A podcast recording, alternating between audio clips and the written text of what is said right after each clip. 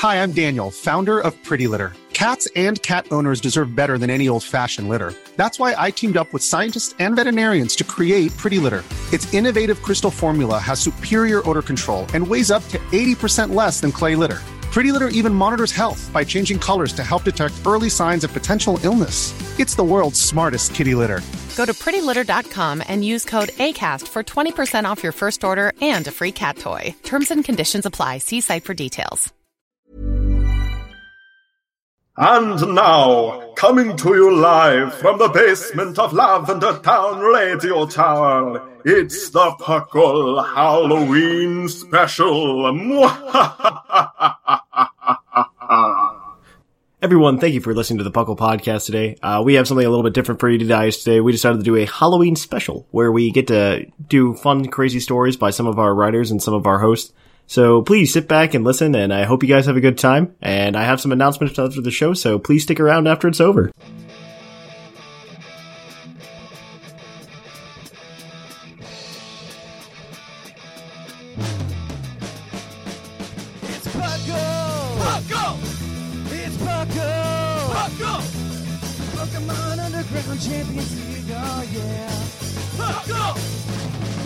Friends, it's that time again! Listen to the show where the fun never ends! It's Puckle! Puckle! Oh yeah! Puckle!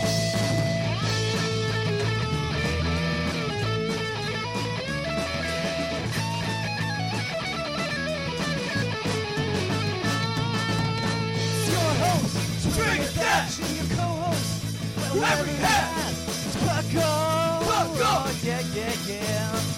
Puckle! Puckle.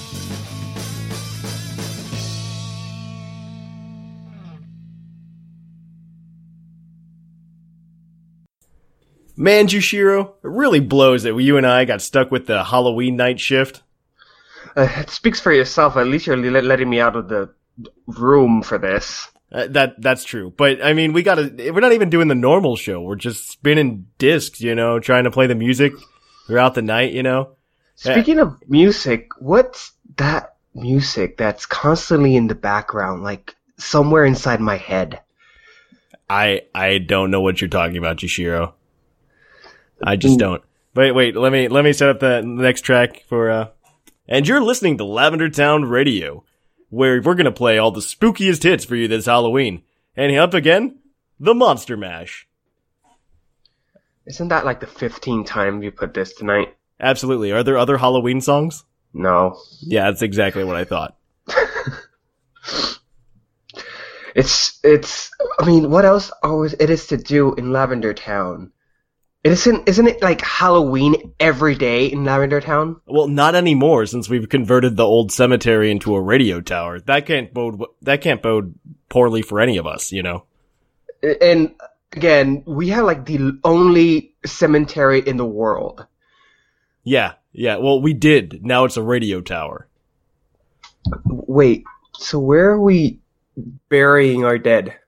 That that's a very good question. I don't know. Don't worry, Jushiro. I'll grab the door. No prop. All right. Oh, hey, Scrawn. Trick or treat! Uh, Scrawn, you're not supposed to be working today. It's it. You're not even supposed to be here. I mean, you're not even supposed to be in Kanto. And for the love of Arceus, why do you are you dressed as a Pumpkaboo? Well, I can answer both of those questions in one simple way. I'm advertising for Pumpkaboo Insurance, where if the ghosts don't kill you, our rates will. Well, Scrawn, that's nice and all, but unfortunately, we we don't have any candy because you know we're working. Well, that's fine. I'll I'll just tell you a story instead. Uh, no, no, no, no. It's fine, Scran. You really don't have to. Oh, I insist. Freezing wind, devoid of moisture, attacked Ivan Volkov's thick clothing as he traipsed along the sharp stones and cliffs that composed most of the northern island, or Tenkheim as it was referred to locally. Behind him he could see a flock of Altaria gathering around one of the many mountain caves in the area. At this time of year they would fly from all around the reaches of the island to the inner circle of ridges surrounding the human town of Derskaya. The haunting song the dragon bird sang did not inspire confidence in the wary Ivan's countenance as he fled from the pursuer that seemed to have been tailing him since last night. He could not easily locate the being without a Silph Scope, which he had foolishly forgotten to bring along with him on his trip to the western salvage yard, but he could certainly feel its presence. The feeling was akin to receiving numbing gas at a dentist's office, but Ivan knew the true nature of what was happening. His life force was being drained from afar. If his pursuer had been anything other than a ghost Pokemon, Ivan knew that he would at least stand a fighting chance with his Mienfoo, which he had sent ahead to try and find help. At this point, though, his best shot was to try and return to the town as quickly as possible so he could accurately identify the threat. The wind was far too strong for it to be a Gastly or a Litwick, and many of the other ghost Pokemon aren't necessarily malevolent in nature. Perhaps a Cofagrigus or Jellicent would try to kill him, but this was certainly not an indigenous region for them to live. Ivan had dealt with ghosts before. Most of them had pretty obvious tells or would give away their presence with pranks or some other mischief, but nothing of the sort had occurred since he had left the salvage yard. Ivan reached into the pockets of his coat as he continued to advance forward. He felt a few minimized Pokeballs on the off chance he had an encounter, as well as a few of the key machinery parts he had set out to retrieve from the salvage yard. As he foraged through his roomy pockets, his hand stumbled across the stone he had brought along with him, smooth barring a few circular indentations and a small crag running down the middle. The rock was unlike anything else on the island. He figured his daughter would appreciate the oddity as a gift. Ivan smiled as he thought of his daughter. She had turned ten the day before he left, and it had been a full week since then. He looked forward to returning to see her once more before she was to set off on her Pokemon journey in two days. She said she had picked a Swinub as her starter Pokemon because it reminded her of her daddy. If I was really like a Swinub, I wouldn't be so bloody cold right now. Ivan joked to himself. The humming song of the Altaria stopped. Ivan paused. Something was definitely off. The wind had stopped blowing. Everything was still. In the distance, Ivan could see the rim of the cliffside stairs that descended down to Derskaya. If there was a time to make a break for it, this would be it. What was the distance? Maybe Two kilometers? Ivan started to run. As he did, he started to hear a resonating sound. The sound could be likened to hit someone hitting the face of a boulder with a steel pipe. Running onward, the sound amplified in intensity, each time seeming closer and closer. Ivan looked behind him, but could see nothing. Again and again, the sound repeated itself. By the fifteenth time the sound had gone off, Ivan was only about half a kilometer away. Sixteen, seventeen, Ivan became more and more exhausted. The sound continued to grow and grow. Ivan was being driven into a frenzy. He had to make it back to the town. He had to see Varia again. For the love of Arceus, let me see my baby again! Ivan yelled to the windless vacuum around him. Twenty-one, twenty-two, the sound was now deafening. He could feel an immense source of power pressing down and constricting his body. Somehow he was still moving to the rim. At no point in his life had he felt a drive as he did now. Then something clicked. He had heard stories about events like this before. He had made a dire mistake. Twenty-five. Twenty-six. Ivan was now mere steps from the edge of the stairs that would be his salvation, but he knew it was too late now. He reached into his pockets once more. He felt the pokeballs and the salvage parts with trembling fingers, but as he fished around, his suspicions were proven true. Ivan looked around to see the stone from his pocket sitting upright on the ground behind him. Ah! Why? Why? There's a spiritomb. Ay, Dios mío, Oh. María, ayúdame, por favor, señor. Oh, cal- calm down. That that's that's my uh that's my work associate uh from Pumpkaboo Insurance. Yeah, you just got you guys just got spooked. Oh, thanks a lot, Scrawn. I'm sure we're being super productive here at the radio tower because of this. All right, see you later. I've got other clients to spook. See you later, Scrawn. Well, that was spooky, wasn't it, Jushiro? Jushiro? Where where did you go? Is he gone? Yeah, he's gone, Jushiro. You got you got to get out of the closet. We got work to do today. No. Well, come on, Jushiro. Like, did, did you hear about the new uh the new Pokemon they discovered over in the Alola region recently? Uh, Decidueye. Uh, he's a ghost type. He's pretty cool. He's a he evolves from like Rowlet, you know, that little guy that looks like Doctor Who with the bow tie. Uh, What's Doctor Who? But anyway, no, I haven't heard of those. Um, weren't there also a water and a fire that they discovered? yeah, no, they it was uh they they discovered that Poplio evolves into I into Primarina. I think that's what they call it. It sounds like a fairy water. It is. It is. I don't Isn't know that- why, but it just does. And then uh, there's another the fire type you're talking about. Incineroar is fire dark. It's pretty cool. I I mean I'm down with the typings that they found over there. He kind of, I love how uh, he kind of looks like a, a wrestler, but it's heel, so it's dark. I kind of like it. It's like nature is such a Yeah. wonderful thing. Yeah, wonderful. No, I think it's great. Oh man, it's time it's time to spin another track. And you're listening to the Lavatown Radio Tower, where we're playing all the spookiest hits this Halloween. And here's another play of The Monster Mash. That's Oh. number 16. You know that, right? Yeah, I'm I'm very aware. Again, there are no other Halloween songs. God, he's back. No, I think it's fine. I- I'll go. I'll go check it. Maybe Scraw needed to come back. Uh, okay. Trick or treat. Ah, it's Snaggerino and Snaggerino dressed as a Popliona Litten. This is adorable. Unfortunately, uh, Snag's here too. Trick or treat. Aww. Unfortunately, what, Thatch? We don't have any candy. This is a radio tower. We're doing What? business. You don't have any candy? No, well, unfortunately. I, I'll, I'll send I'll send the kids to the Pokemon Center where Doctor Oddno is handing out candy. Then. that sounds like a reasonable idea. All right. Well, if you guys don't have any candy, then it sounds like I need to give you guys a trick, right? I, I guess so. All Uh, no, well, no, you don't, you don't really have to, you know? All right. Well, tell it. I have a I have a special story just for you guys for this occasion. Great. It's called Pokegeist. Ooh. Tap, tap, tap, tap. She warned me. After defeating her in battle, I told Fantina how much I admired her ghost Pokemon. She told about where she caught the Gastly that would become her Gengar, in an old, rundown manor outside of Eterna City.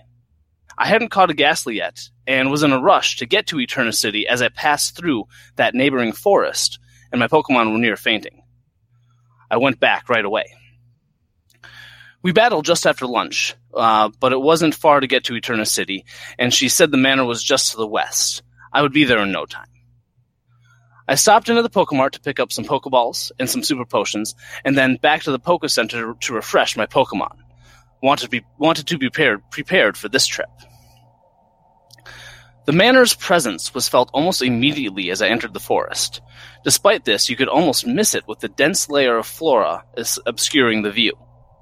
I had to sneak past a few overgrown, unkempt bushes and wade through some tall grass, past some wurmple and kricketot, in order to make it to the entrance.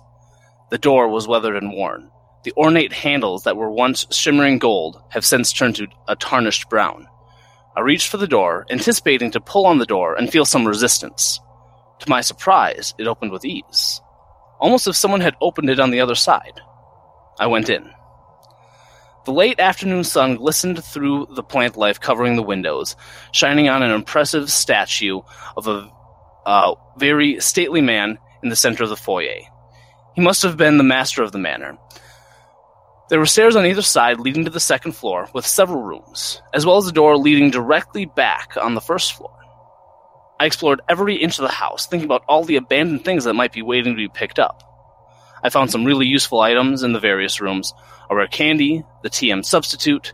The best item I found was a large pearl in the room with the rundown old TV with knobs and wood paneling.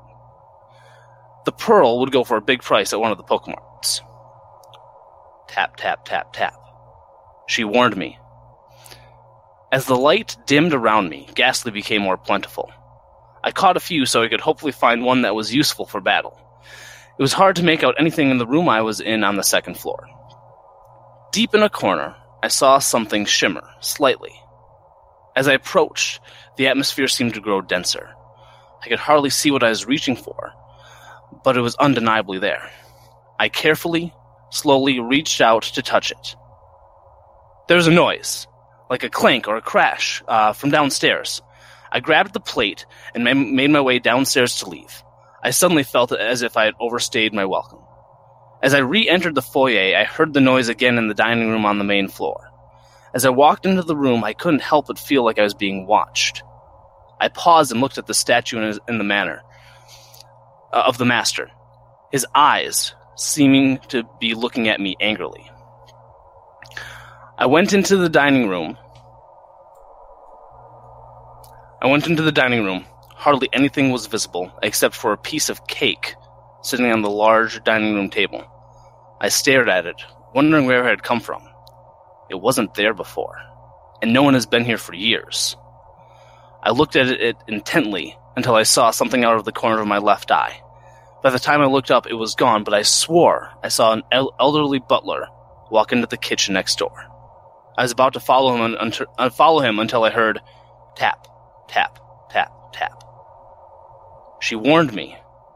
The sun had set long ago, and the only light uh, was from the moon ever so slightly through the windows. Somewhere upstairs, I heard something else. I left the kitchen in a hurry, ready to leave, the statue still staring daggers at me. Now it seemed to tower several feet over me.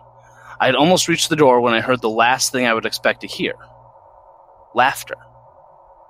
Not menacing, mean laughter, but that of a little girl playing a game. If she had wandered in here, I couldn't let her stay alone. I ran up the stairs. The laughter became louder and clearer as I ascended the stairs. It continued to swell as I moved from room to room, searching for this poor lost little girl. It seemed as if I had checked every single room until I made it back to the room with the old TV in it. I could hear her, hear her just on the other side of the door. I opened the door. I was almost blinded by what I saw. The TV was on, emitting a bright glow, the brightest light I had seen since this afternoon. I had to get to this girl and get out. I searched the room, looking under every nook and cranny until I heard the laughter near the door. For just a moment, I saw a girl in a red dress glide across the floor, exiting the open doorway and shutting the door behind her. I ran to the door to get her, but the door was shut. I pulled at it, but the door knob didn't even turn. Tap, tap, tap, tap. The tapping was coming from t- the TV, still glowing in a bright white light, as if something was inside the glass. I looked intently at the static, seeing my own reflection, until suddenly my reflection smiled mischievously back at me. The image turned into a glowing orange figure floating around the screen. It seemed to be a fun and almost charming little specter. It danced around the screen for I don't even know how long. I was caught in a trance. Then it stopped and glared back at me, staring intently at me as as I was at it. And then something I can't quite explain happened. I remember looking at the ghostly figure, and then everything turned into a staticky haze. And then I was looking back at my reflection as a light started to stream into the windows. I looked at myself carefully when it dawned on me. I wasn't in the room anymore. Well, I was, but I was inside the TV. The specter, now inside my body, flashed that same mischievous smile at me, adjusted my cap, and walked out into the daylight. She warned me. Fantina warned me not to stay in, in the mansion in the night. Tap, tap, tap, tap.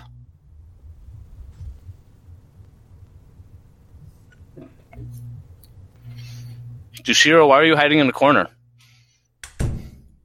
I, I, I, I, I, I, That was a pretty good one. Like that. That was a good story. Well, well thank you. Yeah. No, Jishiro. Like, come on, man. You gotta get out of the corner. Uh,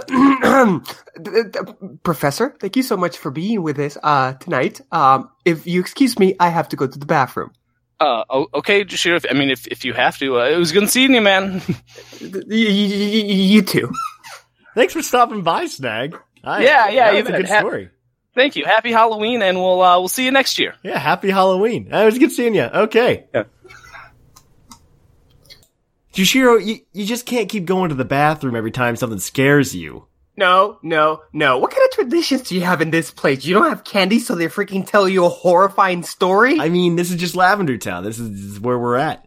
You know? no, it's no, it's it's it's ridiculous. It really well, is. Well, come on, Jushiro. Uh, Did you hear the news about uh, Alola getting getting a Pokemon League? They're building one of these things. I know it's. Uh, I heard that they don't even have gyms, and now they're building a league there. How's this even work? No one knows. Uh, well, it, don't you find it kind of funny that we uh, suddenly discovered fully developed societies in places around the world we haven't even heard of before, and they're already established, and they have new kinds of animals we've never seen yet. They've been established there for hundreds of years. But hey, well, that's well, yeah. Well, that's I mean, how it works. we're really bad at exploring. That's that's what I've learned. Uh, yeah, we definitely need to uh to work on that. We we definitely do. We definitely do. So does oh, for heaven's sake! Trick or treat. Oh, it's Captain Gravy. Hello, Jushiro, look, Cap- it's hello, Captain, Gravy. Captain. Ahoy, Thatch and Jashiro. Oh, I'm uh, here for my candy. uh, we don't have any candy. This is obviously a radio tower. Yes, no candy, no need for any stories. We're good. Oh, have I got a story for you? I have found many in my travels across this great land. Oh, dang it! Here we go. Pierre is an artist. He spends his afternoons taking in the mountains, fields, and forests of the Kalos region, making them a part of himself. These landscapes flow from his mind to the end of his paintbrush, balance there, then tip over into his canvas as the day winds down. He always brings his Smeargle with him. Smeargle has been with him since childhood, cutting the trees and brambles from their path on their way to capture these majestic sweeping scenes. As Pierre paints, he talks with Smeargle. He guides his Pokemon in the many techniques of their craft, how light, quick strokes can emulate the movement of water or the wind-blown clouds, and how heavy-handed swipes can make a newly painted cliff face seem as ancient as real stone. Pierre also learns from Smeargle. These revelations come during heated battles with trainers coming and going from the battle chateau. As the days, months, and years pass, Pierre watches Smeargle strike out again and again with its tail, perhaps at a young trainer's Beedrill or Spritzee. Whether it is Smeargle or its opponent that faints to the ground, Pierre and Smeargle both gradually come to understand that art, true art, is born in these battles. It is born from suffering. One night, Pierre is sitting in his armchair browsing the lengthy history of royal Pokemon portraits of the Parfum Palace. He listens to the groans of his tea kettle as the water boils. He glances over at Smeargle standing at the window, hard at work on its most ambitious project, a 20 by 20 foot canvas of the night sky above Camphrier Town. Pierre realizes that despite the losses of his youth, Catherine's sickness and early, much too early, death, his rejection by the Johto Artist Society, and that larger than life entrepreneur Giovanni's now infamous criticism of his art. Despite all of these things, Pierre is truly content. Happy. Pierre smiles, then feels his lips go numb. His vision blurs. Sight and sound are now one. The expert's commentary inside his book becomes the screech of his tea kettle, which barks from the mouths of the noble Furfrou portraits. Pierre wakes in a dark room, no longer in his chair. No, not a room. There are no walls, yet he can see far enough to know that there is a limit to this shadowy space. He is lying on his back. His limbs are restrained. He feels the cold slab against his bare back. Smeargle, where are you? Pierre whispers this question, then yells it into the dark. The answer, when it comes, tickles his earlobe with heat. I am here, master. Smeargle. Pierre now sees his Pokemon standing to his right. Only, this is not the Smeargle that he knows. This Smeargle stands taller and has much paler fur. This Pokemon looks as if it has not slept for a long, long time. How are you talking? Yes. Here I am capable of such things. In this dark void, I can do as I wish. Where are we? Untie me. We have to get out of here. Pierre tugs hard at his restraints, then stops. Smeargle has placed his paw inside his open palm. Monsieur Pierre, please do not do that. Pierre feels the empty, the warmth empty from his arms, his hands, his fingertips. He can no longer move them. What are you doing, Smeargle? Help me, old friend. Let's get out of this place. Smeargle meets Pierre's desperate gaze with gentle eyes. That is not the arrangement that we made with our Lord. Then Smeargle is gone, faded from sight. Pierre waits. This is all he can do. He waits until he hears the familiar scuff of an easel against the floor.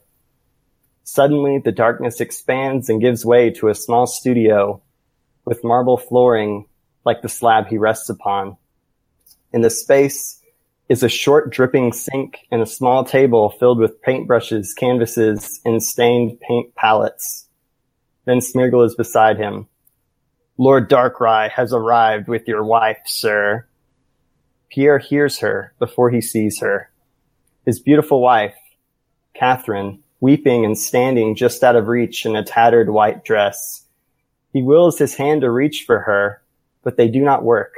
They do not even shake with his sobs.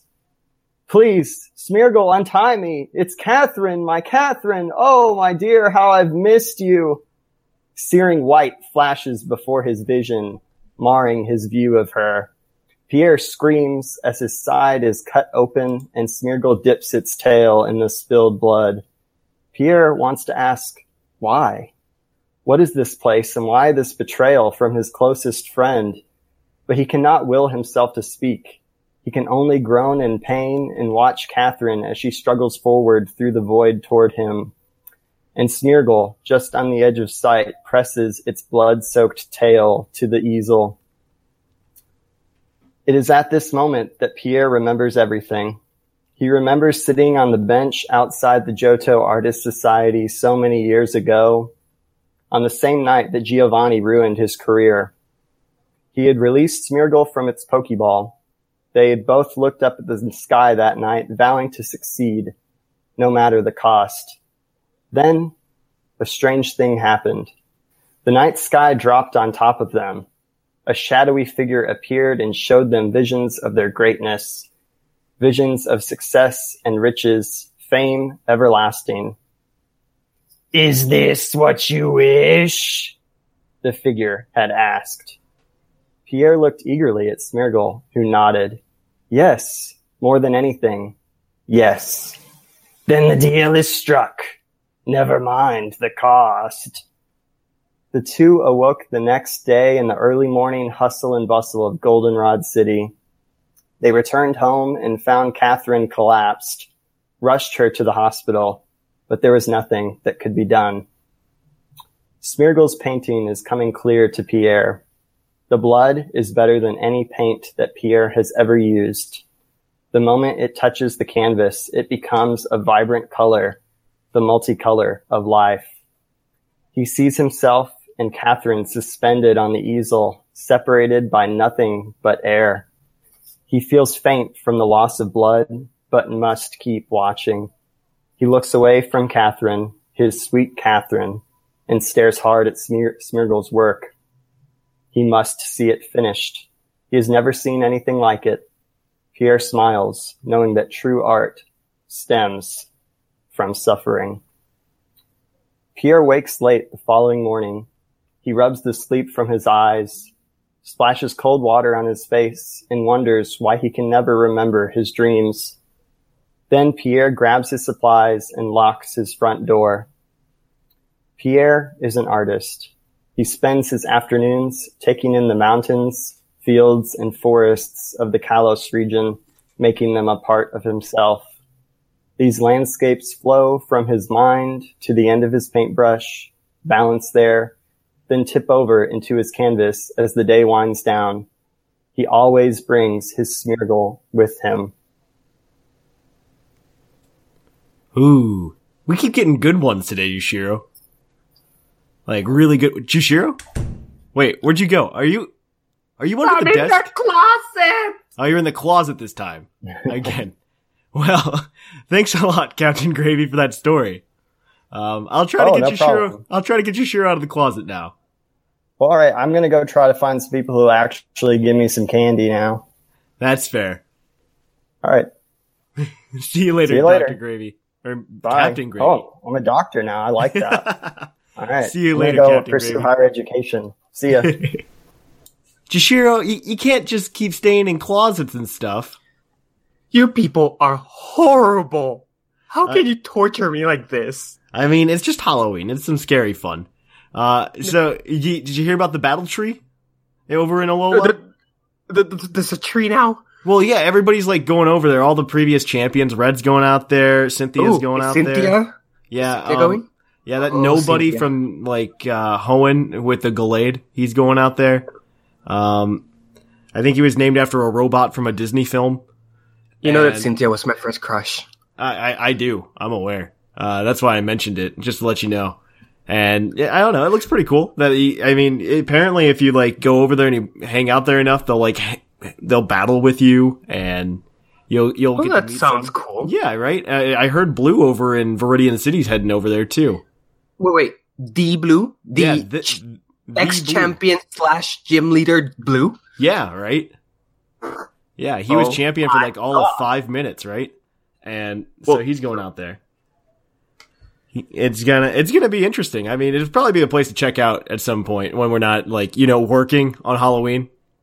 Yeah. Well, what about Red, though? Is Red going over there? Uh, well, I mean, I, nobody's seen him. There was that one time that kid kept claiming that he saw him at the top of Mount Silver. We can't we can't be for sure though. Yeah, I mean, I'd love to see the champion of Kanto and the sole takedown of Team Rocket Yeah, to be out fighting again. That would be awesome. yeah, no, I think it'd be awesome. Oh man, yeah, no, there's definitely a lot. There's a lot going on over there. Yeah. Oh, Arceus, just take me now. Trick or treat. Hello. Oh, it's Maximus Jushiro. Check it out. Hey, I- Maximus, how are you? I don't have any candy. You're gonna give me a story. Just end my life right now. I d- wait. Do you have a story, Maximus? I'd be down to hear it. Now, now that you mention it, I do have a story that I heard Awesome. a while back. Jushiro, this is gonna be great. One. There once was a young man named Calson. He was a meek young man, and he didn't mind any two things in the world. But one day, there were three bullies who started messing with young Calson and his friends. He tried to get them to leave, but they wouldn't. Calson remembered what a Pidgey did one time when he tried to catch it by hand. He knelt down toward the ground, got the bully's attention, and used a sand attack of his very own. He was he told his friends to run while the bullies were distracted. They got away, but Carlson was not so lucky. Um, to an old orphanage, which was boarded up all around with some debris in the front. Somehow they were able to pry one of the doors open enough to stuff him inside. By the time he got back on his feet, he tried to go out the door, the same door he came in, but noticed the door wouldn't budge, which made him think they were putting in something in front of it. Carlson could hear them on the other side laughing on how the orphanage has a new kid to look after as he heard their footsteps walking away. Carlson tried the door again and even some of the old boarded up windows of the same room, it was no use. The boy slumped down trying to think of if he should venture throughout the building or stay put. But as he was thinking, anger started to grow within him. He wouldn't have been here if it wasn't for those bullies. His thoughts shifted to from how am I getting out of here to how am I'm going to get those bullies back. He didn't even notice something watching and floating above him. there was a Shuppet just staring at him with a smile as his face went pale. Neither of them made any sudden moves, but the Shuppet started to float off. It flew off and turned at Calson and stared at him like it wanted him to follow him. Calson stuttered for a moment, but he got up and followed him to a hole in the wall in one of the random rooms that were covered. It was dark when they got outside, and he thought he needed to get home to plan his revenge. The Shuppet then rubbed against him, knowing that he wanted to help. Calson thought he made a new friend, and the Shuppet led him back to the front of the door, burned the debris, and walked through the foyer. It gave a loud cry, and multiple figures appeared. There were several Yamask and a Duskull staring above them, staring at Calson and venturing forth. Shuppet jumped in front of Calson and started talking to the other Pokemon. The Pokemon started backing off, Okay. knowing Calson was under his protection. The Shuppet started communicating to the larger Pokemon. It then disappeared with the Yamask and reappeared in the room of one of Calson's aggressors. One of the Yamask placed his mask on the face of the tormentor and then left. The Dusclops then summoned a Hypno appeared in the room and started connecting with it through the mind. The Dusclops left and appeared in one of the other rooms, and so forth. It then rose in the air above the neighborhood and started using its hands to commit an aura throughout the air.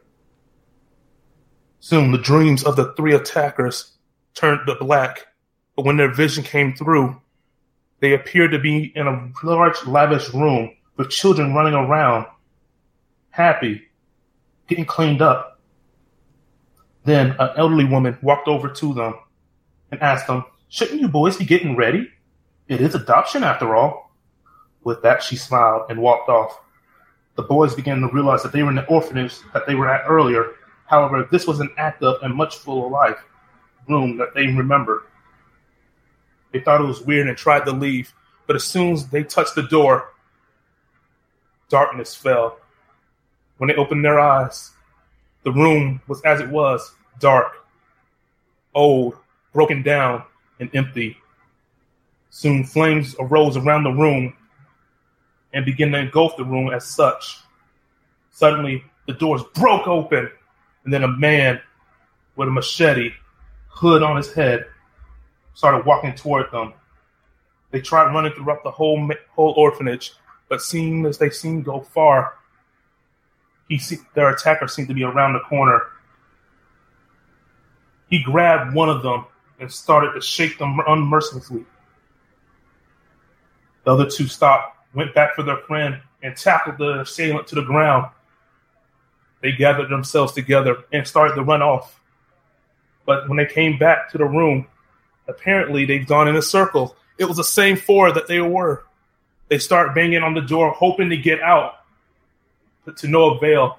The door was stuck, unable to respond to them in their world. Their attacker came forward and forward and forward until he lifted his hood.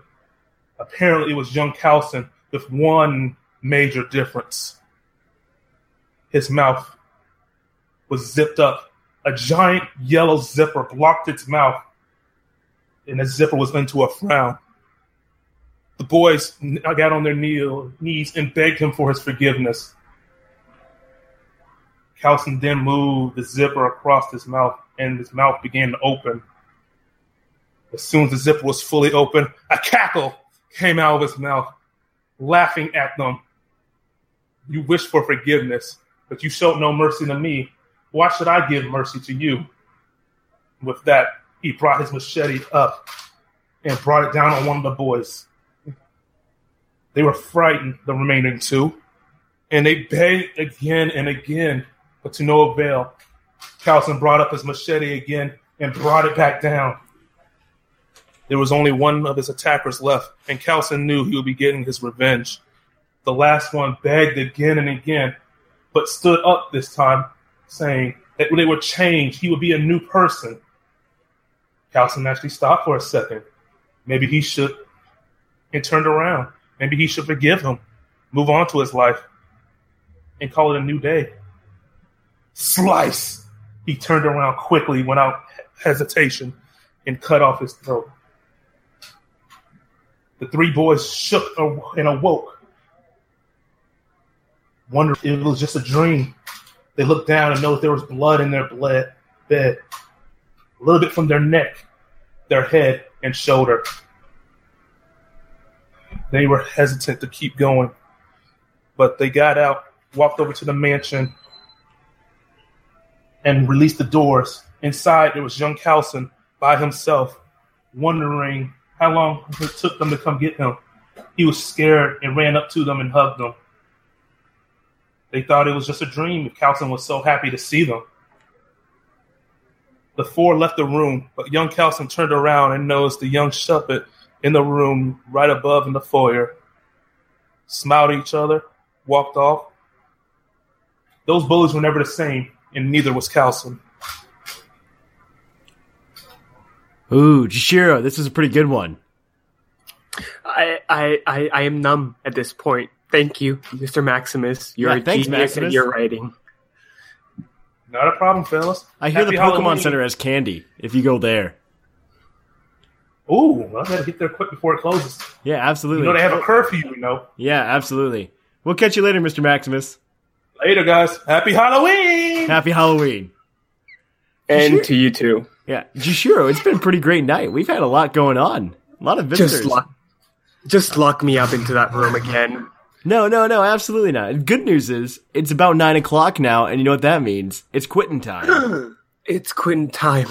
That means that means at least for us here in the Lavender Town Radio Tower, it's closing time. Yeah.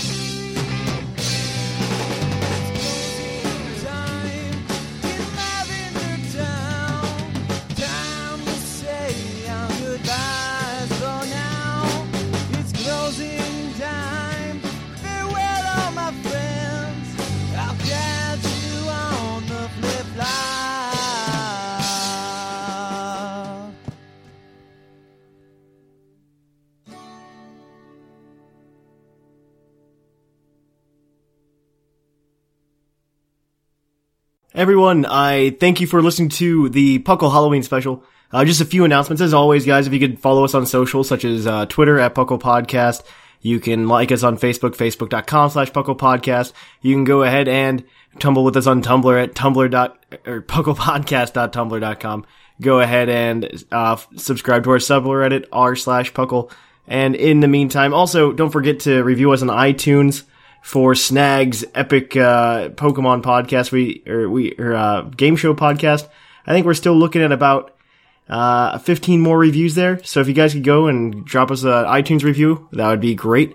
In addition to that, Uh, we have some more patron stuff going on. Uh, we're at $196 a month, so thank you very much to all of you guys. We did the live show the other day, and that'll be out this Thursday.